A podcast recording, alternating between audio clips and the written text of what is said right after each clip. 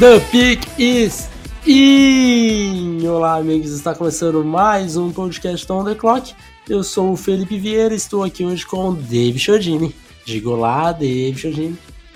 Olá, olá, boa noite, boa tarde, bom dia.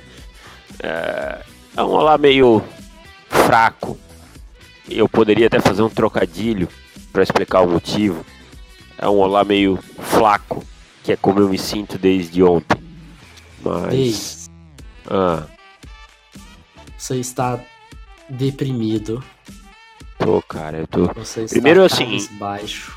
Eu tô primeiro full pistola, fiquei full assim, tipo. Ah! Agora eu já tô numa fase de, de dor, assim, dor imensa. E aí eu fico ainda vivendo na cabeça pensamentos assim como aquela.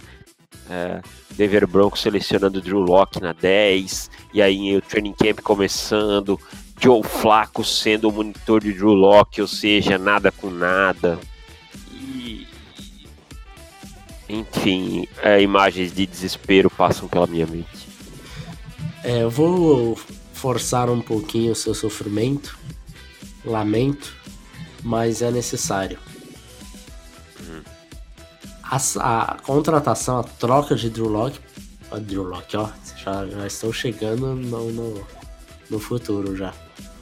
Para o Joe Flaco, obviamente que vai exigir que o Case não seja dispensado, né? Você imagina que vai ter algum companheiro de troca? Como que, o que você pensa? Não, cara, eu, eu acho assim, os times sabem da, da necessidade de Denver de trocar para não ficar com esse peso todo no, no cap salarial. Então vai acabar sendo trocado se for por uma escolha lá de final, entendeu? De se alguém quiser por uma escolha baixa, entendeu? Nós não vamos recuperar a quarta escolha que a gente deu pelo Joe Flaco. Então, não sei, cara, sendo bem honesto, eu não sei. A falta de quarterbacks em alguns times pode fazer com que algum general manager resolva arriscar, tá? mas eu não consigo entender um time contratar dois quarterbacks para ser ponte em dois anos seguidos. Tipo, Joe, é, Case Keenum e agora Joe Flacco, pelo mesmo general manager.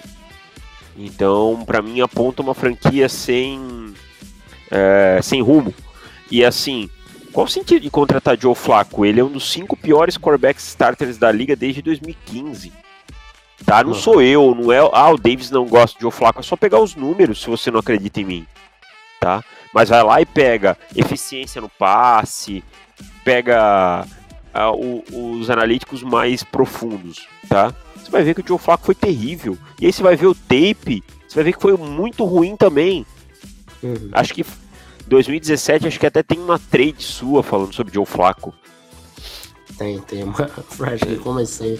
Foi um ano que eu comecei a analisar acho que uns 10 quarterbacks na intertemporada. Assim. É. E o, o Flaco foi de longe o pior. Hum. E eu, eu analisei quarterbacks ruins, assim, também. Então, o, o Flaco realmente é um cara que, pelo que a gente viu ainda de respostas que nós tivemos, pelo menos é, eu tive, quando eu critiquei a troca, tem muita gente acreditando ainda no Flaco. Então, ele vive para essas pessoas de 2012 e acha que algum momento ele conseguirá repetir aquilo num mundo é, fantástico de Bob na cabeça dessas pessoas. Porque as pessoas, isso, as pessoas ficam comparadas. É tipo quando o time brasileiro vai lá e contrata, o Palmeiras contrata o Valdívia, o Santos vai buscar o Robinho, o Corinthians quer contratar, sei lá, o, o Ralph, o, o Ralph não, o Ralph tá jogando bem. Ou vai buscar o Renato, quer buscar o Renato Augusto, entendeu? Mas é, é acreditar que aqueles caras do, vão, vão viver o mesmo momento e não, não tem mais isso, entendeu? Cara, o Flaco, ah, mas o Flaco tem o braço forte, não sei o quê. Que esse que não também tem o braço forte. O Flaco foi um dos acho que o 27 em deep balls na temporada passada. Estou falando em eficiência, tá? Então você não pode nem colocar culpa nos recebedores. Estou falando em eficiência, tá? Então assim não tem motivo nenhum para o Joe Flacco ser o quarterback de Denver, nenhum para essa troca acontecer. Ah, mas não tem dead cap, não sei o que. Cara, a não ser que o John Elway faça uma jogada muito, mas muito sensacional, é, trocando o Joe Flacco por uma escolha lá pela segunda escolha, o que eu duvido demais acontecer, eu diria que a chance é de 0,01%, essa troca não vai ter feito sentido nenhum, nenhum mesmo. A segunda escolha você vai na segunda rodada? Não, a segunda escolha geral do draft, entendeu? Alguma coisa absurda, assim, que é uma coisa que não vai acontecer. Ah, pra subir, entendeu? Pra ele conseguir é. subir. É, entendeu? So, a não ser que ele fizesse alguma coisa desse tipo, que a gente. Tipo, totalmente filme mesmo, tá? Sim. É, senão não tem. Ó, o Flaco teve 25% de passes completos em deep balls na temporada passada. 34 quarterback. 31% sob pressão, 24. 53% na red zone, 36. 60% no play action, 33 e olha que o jogo corrido de Baltimore era muito forte, tá? É. True completion, que é uma estatística que mede assim, os passes que foram completados por mérito do quarterback, ele foi o trigésimo, 65%, tá? 3,9 jardas por tentativa de passe. Então, é... o adjusted yards per attempt, que é a, a que mede mais eficiência, ele, ele foi o 26 então, assim, não tem, não tem, não tem argumento que, que vai me fazer acreditar que essa troca foi boa e não tem nada que me faça acreditar que o Joe Flacco vai voltar a jogar bem e se reinventar em Denver. São 34 anos, é, voltando de uma lesão, um jogador que parece enfadonho desde 2013, com uma cara de tanto faz como fez, um Jay Cutler que, que foi, parece um Jay Cutler que ganhou bitcoins, sabe? Um Jay Cutler empreendedor. É... Jay Cutler empreendedor. Então, assim, cara, não tem. Faz sentido nenhum isso, mas é engraçado. É, não faz, mas é, eu precisava achar. Tipo, é um Jay Cutler que se mexeu pra alguma coisa na vida. Então, assim, é, cara, não, que, por que, que ele vai voltar? Ele jogava em Baltimore, onde a torcida, ele tinha respaldo da torcida durante grande parte do tempo, que é a franquia onde ele conquistou tudo, que draftou ele lá de Delaware, lá de baixo, entendeu? Onde ele ganhou o Super Bowl e ele não tinha, não mostrava um mínimo de motivação para jogar. Por que, que, ele vai buscar essa motivação em Denver, com a burra cheia de dinheiro, 44 milhões já recebidos do contrato, ou 64 milhões? ganhando 18 milhões essa temporada, porque Denver não vai cortar ele agora, né? não vai trocar por uma quarta rodada para cortar, entendeu? Ah, mas ele vai ser a ponte. Cara, John Elway pegue todas essas pontes que ele já contratou, esses muros, forme uma ponte, vá até Pequim e pare lá. Saia do Colorado, vá até Pequim e pare lá, entendeu? É, é, bizarro, cara. É bizarro, bizarro, bizarro. E aí ele tá pensando em draftar o Drew Locke, que é um Paxton Lynch 2.0. Tá? É um Paxton é, na 10, tá? Que eu vou falar aqui, é um jogador de terceira ou quarta rodada, tá? Não é um jogador nem para sair no final do dia 1. Uhum. Ele tá pensando em draftar o Drew Locke. Então, qual é o sentido que essa franquia tem? Ah, mas nós temos uma grande defesa. Temos o cacete.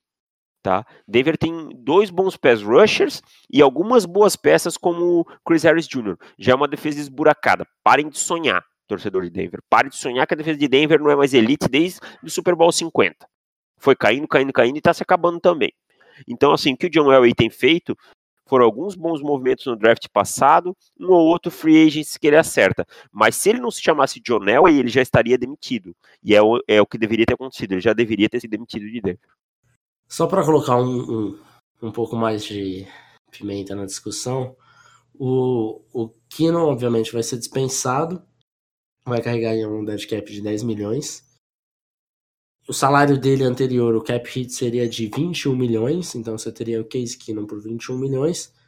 Nesse caso, você terá o Joe Flacco por 18 milhões e meio, mais o dead cap do Case Keenum, que são 10 milhões.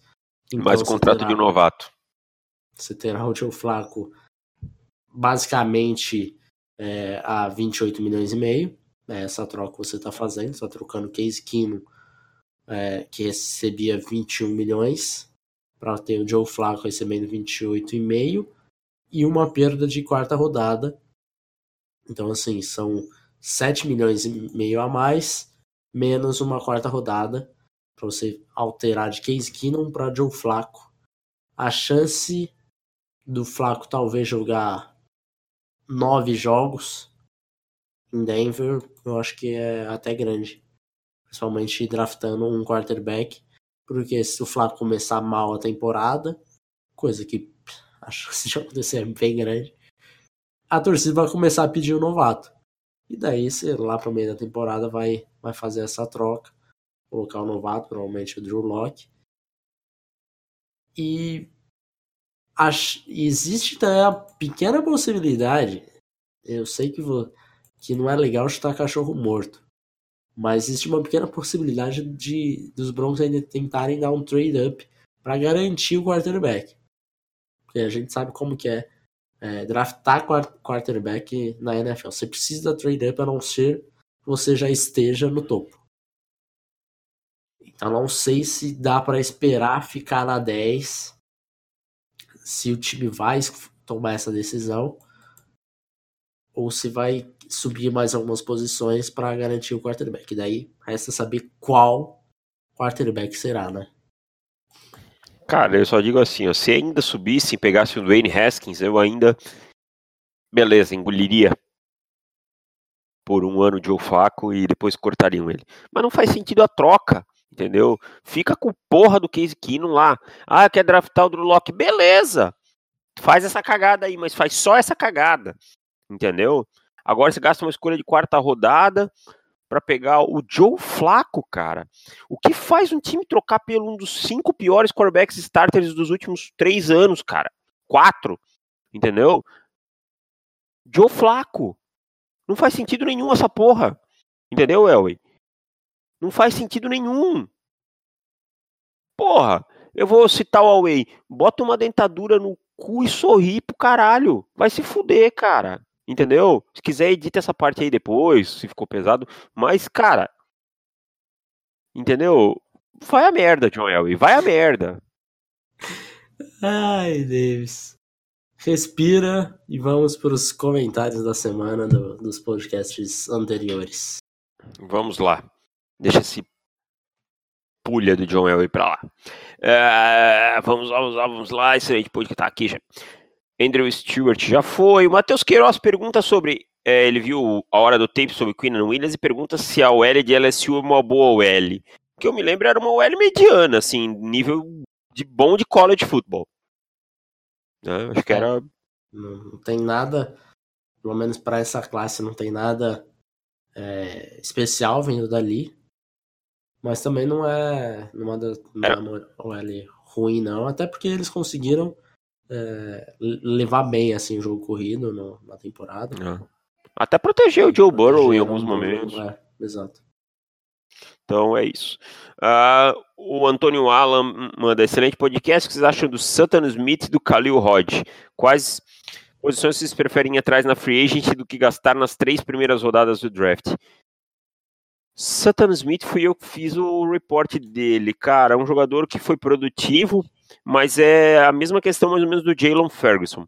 Muito sexo sujo, pouca técnica, é, vai ser um, um, jogador bom fechando o, os seus espaços, um jogador que pode no máximo ser um jogador de rotação na NFL. Khalil Rod, você viu alguma coisa? Vou ser bem honesto, não entrou no meu radar. O pouquíssimo que eu vi não me agradou em nada que saiu é, do radar. Khalil Rod não vai, provavelmente não vai entrar nem no, no guia, que é um, um linebacker bem mediano. Então, de dia 3, provavelmente a gente não vai nem, nem fazer o report dele nem nada, por ser um, um quarterback que não chamou, um linebacker que não chamou a atenção da gente mesmo. É, só pra você ter ideia, muita gente perguntava ano passado do Azim Victor, lembra de Washington? Washington. E a gente dizia, fraco, é fraco. Tá jogando na EFL, porque não conseguiu nem fazer roster na NFL e tinha gente que botava esse cara na terceira rodada. Entendeu? Então, assim, Khalil Rod meio se encaixa aí nessa, nessa, nesse bololô, uhum. tá? É, quais posições vocês preferem atrás na free agent do que gastar nas escolhas de três primeiras rodadas. Cara, eu acho isso muito relativo, mas eu, particularmente, eu acho que. Quarterback. Posição. Quarterback. Quarterback, se não tiver na classe. É muito, muito. Depende muito do que tem na classe, né? Mas eu acho que sempre consegue linebackers bons, talvez mais para baixo. Um bom jogador na posição lá não tem por que não ir, entendeu? Não, não, que dá para dizer assim, eu prefiro ir. Aí você pesa os valores da posição no draft, né? E assim, as posições premiums, a gente vê quarterback, é, pass rusher, aí um pouco mais embaixo, cornerback e wide receiver, são posições que raramente entram, vão testam o mercado jogadores de, de nível alto.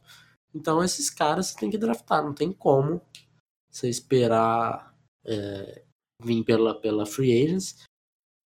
Se, se você pensar pelo lado contrário a isso, as outras posições eu acho que faz mais sentido. De você é, tentar buscar na free agents, conseguir é, arrumar os buracos.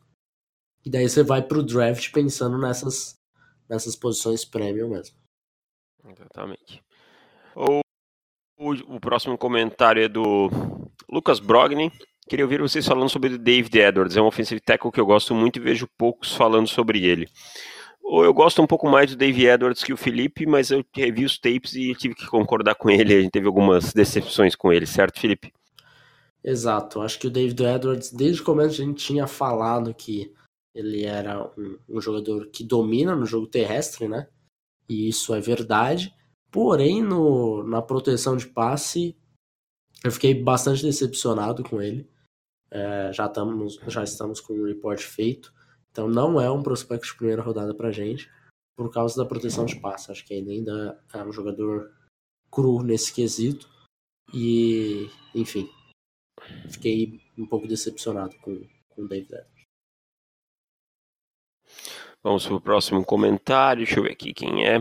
Schneider. Aqui se constrói fibra, grande bambam, citando o podcast que a gente. É verdade, era é, essa frase. era essa frase. Lembrar.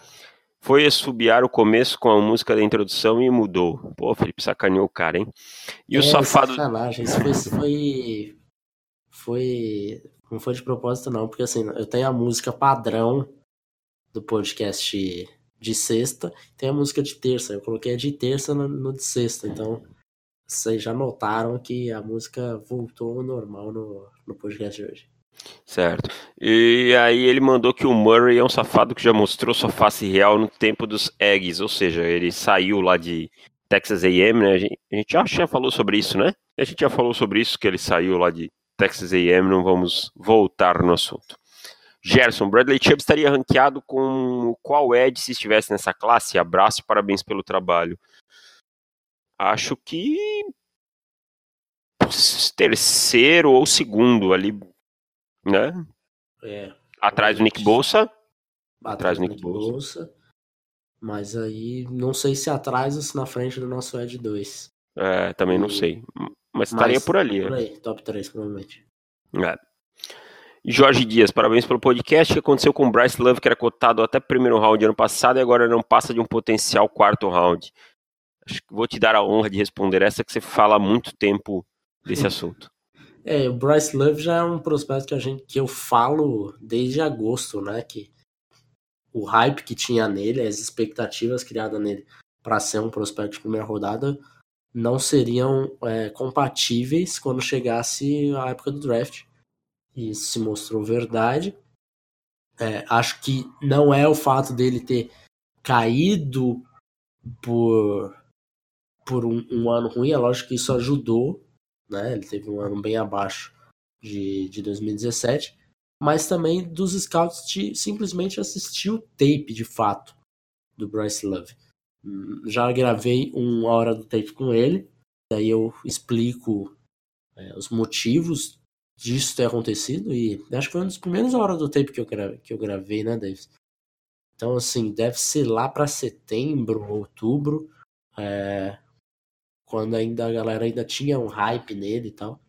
E agora, com ele machucado, é a tendência é ele cair mais, entrar num esquecimento E daí a gente já começa a virar a chave. Assim. Ele sempre foi um prospecto que eu achava superestimado, só que agora já tô começando a achar o contrário, porque eu tô vendo gente colocando ele como sétima rodada, sexta rodada, e eu não acho isso, acho que ele é um prospecto de começo de dia 3. Então, é, a lesão dele pode ser que, que faça que ele caia mais ainda. E algum time talvez vai conseguir um, um, um bom jogador aí no final do draft. Também acho, acho que estão exagerando em botar ele lá na sétima rodada. Então, cara, essas eram todas as perguntas de hoje. Vamos seguir em frente. Rumores do, do dia, Davis. Porém, não há rumores, há apenas fatos. Então, então não soltarei fofocas. a vinheta. A vinheta é só fofoca. sobre rumores. Fala de fofoca. fofoca ok, é ok. Vamos lá. Uma fofoquinha do draft. fofoquinha do draft. O Jalen Ferguson teve a sua, o seu convite retirado do Combine depois de uma checagem do, do, do, jogador que ele já teve um caso no McDonald's, que ele teve uma briga lá e, e daí acabou sendo. Não foi condenado a nada, né? Mas fez o BOzinho. Fez o BOzinho e, e daí teve o convite retirado. E agora, Davis, nós chegamos no ponto que Jalen Ferguson deverá cair no draft e as pessoas falarão que foi por causa do desse seu desse seu é, problema fora de campo e ninguém precisa mais disfarçar que ele é um bom jogador. Assim, é aquela coisa, né? Criou o BOzinho, a NFL vai lá, tira do, do combine, pune, agora na liga profissional tem marmanjica pronta e não acontece nada. Então tá bom. É assim mesmo que funciona, né? Eu acho a parada mais sem noção isso de você ter um evento em que você vai pegar os jogadores que vão entrar na sua liga e daí você proíbe o cara de participar de um evento que vai testá-lo atleticamente tal para entrar na sua liga. Então você está proibindo ele de entrar nesse, nesse lugar. Só que entrar na liga é totalmente permissível. Então, qual é a lógica disso? Sendo que você teoricamente, seria um lugar para você avaliar ainda mais o jogador, porque você terá entrevistas com ele ali no lugar. Então, sério, qual é o sentido da NFL de tirar esse poder dos times de fazer entrevista com o jogador? Que seria importante dar a, a, entrevista e explicar o que aconteceu, porque não foi uma coisa grave né, que o Jalen Ferguson fez. Então, esse tipo de coisa realmente não faz sentido nenhum.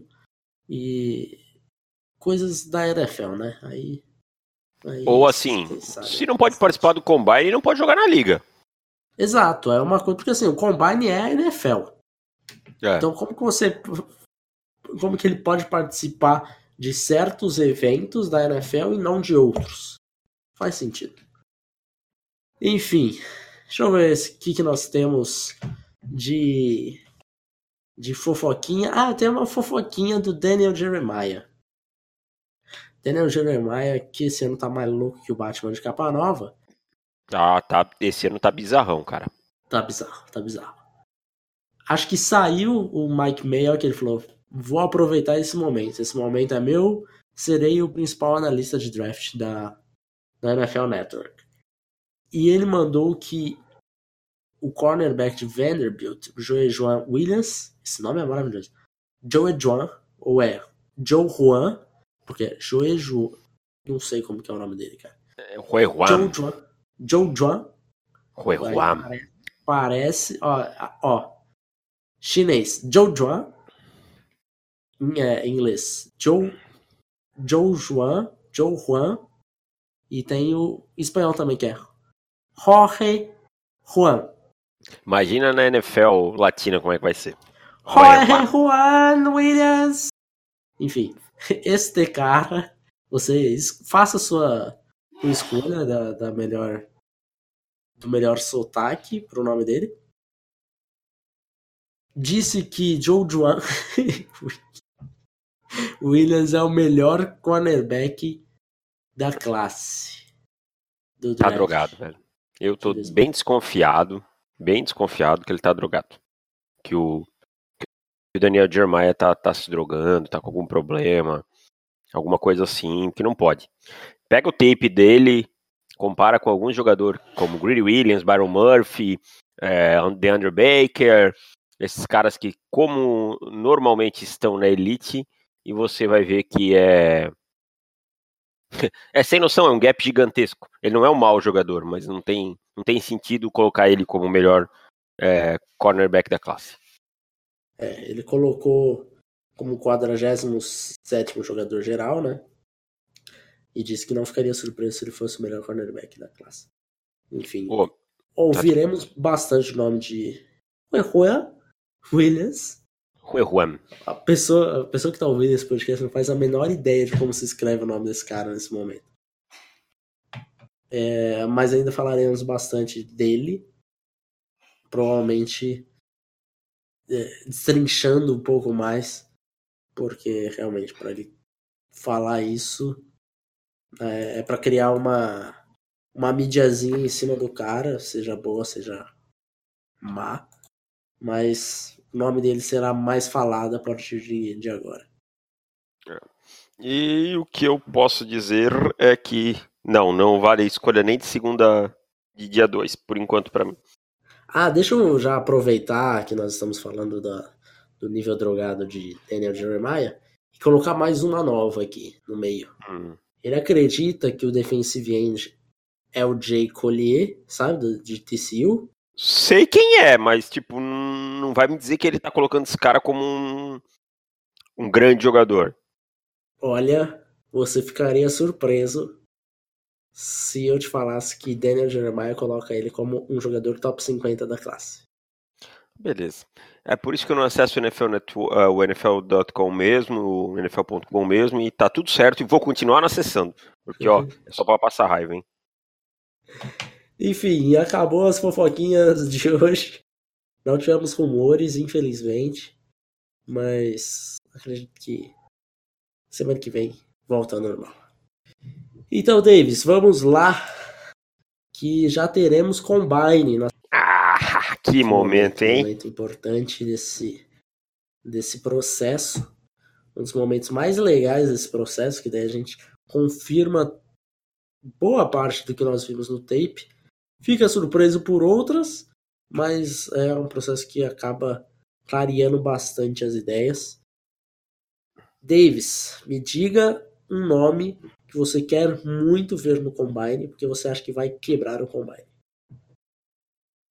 DK Metcalf. DK Metcalf, de Ole Miss, wide receiver. Primeiro, já achava ele um jogador especial fisicamente, com quanto ele tem de altura? 94 é. quase, né? 93. Uma coisa absurda, assim, 6'4", alguma coisa assim, né?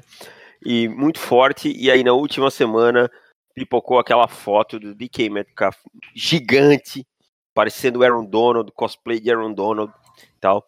E assim, a gente falou até no último podcast sobre a velocidade dele, porque ele, era um, ele é um jogador muito rápido para o tamanho dele, e que se ele com aquele porte físico é, bater ali 4,45, 4,47 e for bem nos drills de agilidade, o toque dele vai lá em cima. Vai lá em cima. Entendeu? Então, é, é um dos jogadores que eu acho que tem mais condição de quebrar o combine, que fisicamente já era um jogador privilegiado e fez um trabalho voltado aí para o combine para NFL que vai que lhe tornou deixou uma apreensão maior ainda. Então assim, muito curioso para ver o DK Metcalf, acho que ele pode ser daquele cara que o spark dele vai ser uma coisa absurda para a posição. Quanto seria bom para DK Metcalf correr as 40 jardas? Bom, Quanto seria sim. bom, você diz tempo, em é. tempo? Cara, acho que 4 ponto, abaixo de qualquer coisa abaixo de 4.5 é muito uhum. bom para ele, né? Pelo tamanho dele. Eu acho que 4.52 ali já é um sim. tempo bom para um cara do tamanho dele, tá? Então acho que entre 4.52 e 4.53 você tá falando aí de e um tempo bom. A, tudo que vier abaixo de 4.5 vai ser excelente para um cara do tamanho dele. É, o Metcalf tem 225 libras, 6... Tinha, é, né? Não sabemos agora, eu estou bem curioso para saber quanto e até o quanto que isso pode atrapalhá-lo, sabe? Por, por. Sim, aquela questão de carregar é, mais é, peso, né? É, enfim, ele tá listado no 225, 6'4 de altura. E daí eu tava lembrando quanto que o Julio Jones correu, né? Eu fui olhar isso agora, cara. Eu fui olhar isso agora. Juro, vai te tocar. Se eu puder, se, eu, se a galera pudesse, eu tô com na tela aqui, Julio Jones, cara. 1,91. Eu, eu fiquei pensando, pô, o Julio Jones tem quanto? 1,92? É, uhum. 1,91. E, cara, o Julio Jones Posso falar? Completei, vai, já que você foi buscar informação. Enfim, é, se ele. O, o DK Metcalf, a 6'4, 225 libras, corria 4'5, é, pode ter certeza que ele deu check em todos os, os boxes dele e será um prospecto aí top 15 do draft. Abaixo de 4'5, 4'4'5, 4'4'6, tá excelente. Provavelmente o Buffalo Bills é, fará será o, o, principal alvo dele e entrará ali no, no top 10. Enfim, 445 já é um número assim excelente, né? É, pro, pro tamanho dele. O Julio Jones tem 6'3, 220, quer dizer, 5, 5 libras a menos, uma polegada a menos. E o combine dele, ele correu a 40 jardas a 4.34. 434. Não, 439. Eu tô no, no mock draftable, eu, então acho que ele deve estar tá é. pegando o do, do Pro Day. Pro Day. 434, que é o número do Pro Day dele, coloca ele com um, um nível de velocidade que é acima de 95% de todos os wide receivers da NFL. O que pro tamanho dele é uma coisa que não dá para entender o quão absurdo que isso é. é. Ele é Cara, é surreal. Julio Jones é surreal. Para chegar um outro wide do nível e falar, porra, novo Julio Jones, o cara precisa ser um monstro que puta que pariu, velho. É, o, só esse é do Pro Day mesmo. Do Combine eu conferi aqui no. 439, né? 439, que também é absurdo. É absurdo. Entendeu? Não, se correr tipo, 4-3 tipo... com 6-3 é absurdo, é absurdo. Tá louco, velho. Com 100 quilos, é maluco. É uma coisa muito absurda, entendeu? Tipo, eu tô tentando me lembrar quanto o Megatron correu, que era um cara grande também, né? O, o, Megatron Calvin. também é, é. O Calvin Johnson é. Ó, o AJ Green, que tem basicamente o mesmo tamanho do Metcalf, 1,93, uhum. correu 4,5. E foi ótimo. Sim.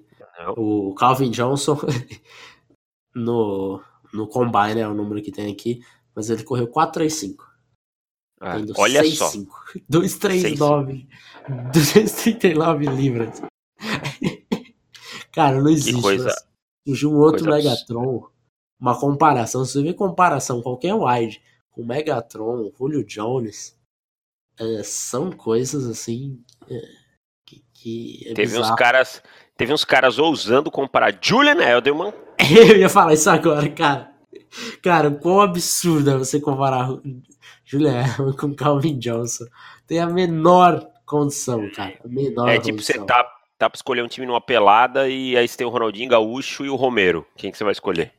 É, é tipo o Sérgio Xavier falando que o Neymar é o melhor jogador brasileiro eu, depois é, Eu acho que dá pra botar ele ali em... brigando da sétima posição em diante. Só pra dar um take meu. Tá? Só vou falar isso. E ganha uma Copa do Mundo, aí depois a gente vem conversar. E até é. atrás do Zico que não ganhou Copa do Mundo. Tá atrás do Zico que não ganhou Copa do Mundo. Sim, fato. Nem, nem dúvidas disso. Cara, é absurdo. Calvin Jones tem uma temporada de quase duas mil jardas. Julian Edelman teve uma de mil e no limite do mil, sabe? Então, pelo amor de Deus. Tem sentido. Mas é. agora eu vou lhe perguntar. Diga. Qual é um outro jogador que você gosta, que eu sei que você gosta mais que eu, que você está ansioso para ver no combine? Josh Allen, quarterback, digo, linebacker. E aí eu digo para você que realmente pode quebrar o combine também. Josh Allen. Josh Allen. É, eu acho que ele vai quebrar o combine em basicamente todos os drills, cara. 40 jardas, que é pouco importante, né, para edge rusher. Uh, os mais importantes aí são o Tricone Drill, e eu acho que ele vai arregaçar no Tricone Drill, porque ele realmente tem uma flexibilidade de quadril absurda. Então acho que ele vai bater próximo aí de melhores melhores performances do Combine desse ano. E junto com ele, outro que também vai ficar bem próximo disso também, que é o Brian Burns, de Florida State. Que também é outro Ed com características parecidas. Inclusive, Davis, Cara, tá difícil eu, eu, respirar porque eu estou gripado, então minha voz deve estar meio esquisita nesse podcast. Eu estou notando que você está tá, meio tá, tá assim. Tá difícil, tá difícil de eu respirar. Mas eu queria criar um nome para o grupo de três edge rushers que eu acho que estão próximos. São três edge rushers com, é, não digo características, porque cada um ganha de formas é, diferentes, mas todos têm a mesma coisa que a explosão. Que estão na mesma escadinha. Estão na mesma escadinha. Estão na mesma escadinha. Que eu acho que é o Josh Allen, o Jacai Polite e o Brian Burns. Então, vamos pensar aí num nome para esse trio, porque para mim são três jogadores de primeira rodada e três jogadores é, que vão ser bastante produtivos já no ano 1. Dependendo de onde eles caírem, obviamente, né? É, principalmente com o Brian Burns, acho que isso tem, tem um pouco mais de, de impacto, de peso, por causa do peso dele. É, então, assim, mas, deixem sugestões também de nome. Poderiam deixar sugestões nos comentários. O que, que você acha? Isso, deixem sugestões para esse grupo de três jogadores de Edge Rushers que estou bem empolgado com ele, com os três no draft, mas acho que o... Josh Allen é o seu predileto dos três? Hoje? Não. Ah, vamos dizer assim, é o... escolha. Vamos, vamos dizer que o Panthers não tem um edge rusher de elite. Não tem. precise. Não tem. Precisa. Qual é a escolha do Panthers? É a. Entre os três? Não, não. Qual é a escolha do Panthers, o número? 16. 16. Uhum. Na 16, o Panthers tem no, na Bird Josh Allen, uh, Jackai Polite e Brian Burns. Qual você seleciona? Jackai Polite. Pensamos igual. Para mim, eu, hoje é o melhor dos três. Se eu tiver que ranquear os três, eu ainda, eu ainda coloco Josh Allen em terceiro entre os três, não como pass rusher puro, mas como uhum. edge, edge completo. Para mim, ele, um mas assim, é, a, a diferença dos três é muito pequena para mim dos três. Mas é, é o que mais me agrada de eu acho, E eu acho assim, quem estiver ouvindo e discordar da gente entre os três, também não, é, não quer dizer que o cara tá errado, porque uhum. é, os três realmente estão muito próximos. E eu acho que isso vai beneficiar muito times que estão na posição que, o, que os Panthers estão. Sei lá, a 10 e a 16. Acho que passou da 16. É difícil de, de algum desses três ainda tá sobrando, porque já é difícil chegar a algum desses três no, na 16. Então acho que se chegar algum dos três, o Panthers pega. Então, os, os três times podem. Os três times. Os times que estão ali entre é, da 6 a 16, qualquer um que pegar, tá, tá ok. E é aquilo também, se o. Se os 49ers lá na 2 pegar o Polite, acho que ele é digno de sair lá número 2, sabe? Como é que é? Se o, os 49ers pegar o Jacai Polite na 2, estão muito pensando em pegar Josh Allen hoje. É o que tá mais ah, saindo. Tá. Eu acho que tá Entendi, tá muito agora. digno. Sim. Porque é, é, um edge rusher geralmente sai mais rápido por causa é. da, da, da, da, posição ser prêmio. E, e ele é um cara que, se você colocar ali, pô, ele vale a 2, eu acho que tem outros jogadores dessa classe que valem mais do que ele. E Mas... tem um Ed que ninguém fala, que tá entre eles e o Nick Bolsa, que vale mais, mas vamos deixar Sim. aí, deixa aí, né? Que tá sendo meio subestimado. Exato. Inclusive ele fica abaixo dos três, né? Se a gente vê alguns mocks, de repente, entre os três, ou certamente abaixo do Polite e do Josh Allen, ele tem saído. E pra gente, ele é, ele é acima desses caras. Desse grupo dos três aí que precisamos criar um nome. Para finalizar esse podcast, vamos falar de mais um Tyrande e um Tyrande que tem ficado esquecido deles. Tem ficado esquecido até por, por nós, eu diria. Porque Noah Fant tem dividido bastante opiniões com o TJ Hawkinson, ambos de Iowa. Eu nunca pensei que viria isso. Dois Tyrants da mesma universidade, com ambos tendo capacidade de sair na primeira rodada. Eu, eu particularmente sou um fã incondicional de Noah Fent. Acho que ele é o Tyrant mais explosivo da classe, o cara que mais vai gerar grandes jogadas na NFL. Eu acho que ele tem uma vantagem em relação ao Hawkinson, que o Hawkinson faz jogadas fenomenais, espetaculares, mas em seguida comete algumas alguns erros é, mais crassos. Enquanto acho que o Fent faz essas mesmas jogadas com uma constância maior. Então, Fent para mim é o, é o, o mais atlético da classe. Prestem atenção no salto é, vertical, que eu acho que ele vai, vai muito bem, porque ele tem uma impulsão muito boa, tá? E quero ver ele também nos drills de agilidade, porque ele é um jogador que muda de direção com muita facilidade dentro do campo na hora de cortar. Isso, uhum. isso nos drills de agilidade a gente vai, vai notar se essa agilidade é, do tape é, se reflete ali também. Então eu acho que é um jogador também com capacidade de quebrar o combine. E além de tudo é muito forte, eu não sei de onde tiraram que ele não bloqueia bem. É a trait que ele precisa melhorar mais. Mas não é que ele seja um jogador terrível nos bloqueios e tal. Eu acho que ele tem que melhorar, sim. Mas não é, não é um Tyrene que não consegue fazer um bloqueio, entende? Uhum. E até quem prefere o Hawkinson como Tyrande número 1 um, vai concordar que o Noah Fent é mais atlético que o Hawkinson, né? Acho que ninguém duvida muito disso. Não. Então é, é bem provável que o Noah Fent é, faça um combine aí de Sparks próximos de 85, 90%, eu imagino. E daí ele deve se estabelecer como primeira rodada.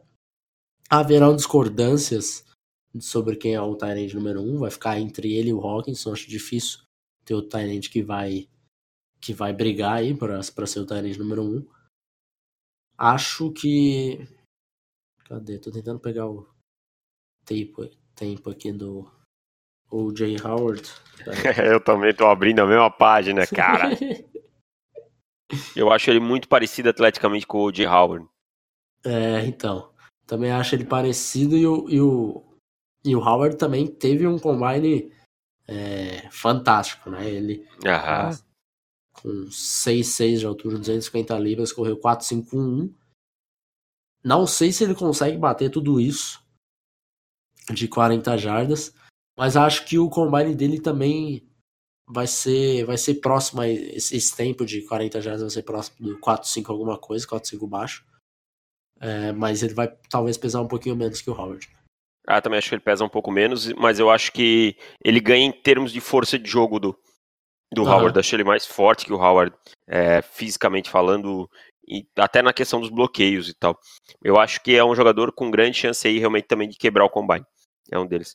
Mas eu queria aproveitar, Felipe, então, já que a gente tá falando de Tyrants, só dar um takezinho de um jogador que me veio à cabeça agora, que também pode ir muito bem no combine, que é o Irv Smith Jr. de, de Alabama, que também me parece ser um Tyrant bem atlético, é, principalmente pela desenvoltura como ele corre pelo campo. O jeito que ele corre pelo campo, não correr as rotas dele, com boa velocidade, boa aceleração e tal pode ser um jogador que pode chegar e fazer um resultado que a gente não está esperando. Eu não acho que ele vai ser tipo um Noah Fent, mas um resultado muito acima do que a gente está esperando. Então o Irving Smith Jr. também é um Tyrene para ficar de olho.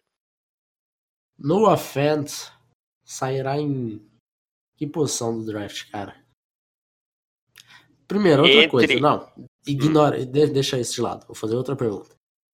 Hum. Você acha que tem a possibilidade dos Packers pegarem um Tyrande seja o Fent, seja o Hawkinson, na 12? Tem, tem, tem sim. É, mas eu acho que não é o mais indicado para a franquia nesse momento. Eu acho que eles precisam primeiro de um edge rusher, né? E depois aí tem que avaliar quais são as. Não, mas dá para pegar, dá para pegar e ainda pegar um bom edge rusher na, lá no final com a escolha dos Saints que eles têm, tá? É, na 30, sei lá, um desses três que a gente falou antes, um Chimines, alguém assim, entendeu? Dá, dá para pegar sim. Então é isso, Davis. Ficamos por aqui por hoje. Ficamos por aqui, voltamos na semana que vem, com certeza já falando muito mais de Combine, né? Acho que. Tentando adivinhar tapes, e daí acho que a gente pode até, de repente, deixar um pouco algum, algumas, alguns rumores de lado. A gente focar bastante no Combine, porque vai ser importante, né? Nós pegaremos o sábado, domingo, segunda, daí o podcast só, só entra na, na terça, o novo. Basicamente todo mundo já vai ter completado os drills. Então acho legal a gente já falar de quase todas as posições. Aí, podcast que vem, um podcast bem voltado para o Combine. Exatamente. apostas de tempos e etc e tal. Que as pessoas Exatamente. Gostam. Agora deixa eu dar um recado. Hoje você está ouvindo esse. Se você está ouvindo esse podcast no dia 15, no dia do seu lançamento na sexta, é, saiba que na segunda, dia 18, estará aberta a pré-venda do, do nosso guia, do guia do draft, com 200 prospectos avaliados por mim e pelo Felipe.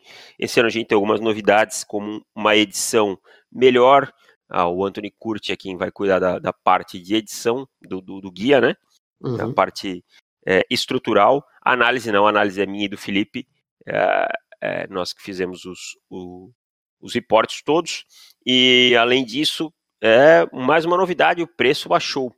Tá? Você compra na pré-venda por R$ 29 é, reais, depois vai subir para 34, depois que acabar a pré-venda. É, se você é assinante anual do do On The Clock, você ganha o guia, está né, incluso no pacote de assinatura. Se você não é assinante anual, você terá direito a um cupom de 15% de desconto. Se você já é assinante do, do On The Clock, um cupom de 15%. E o mesmo se você é assinante do Pro Football, você tem um, um cupom de desconto de 15%.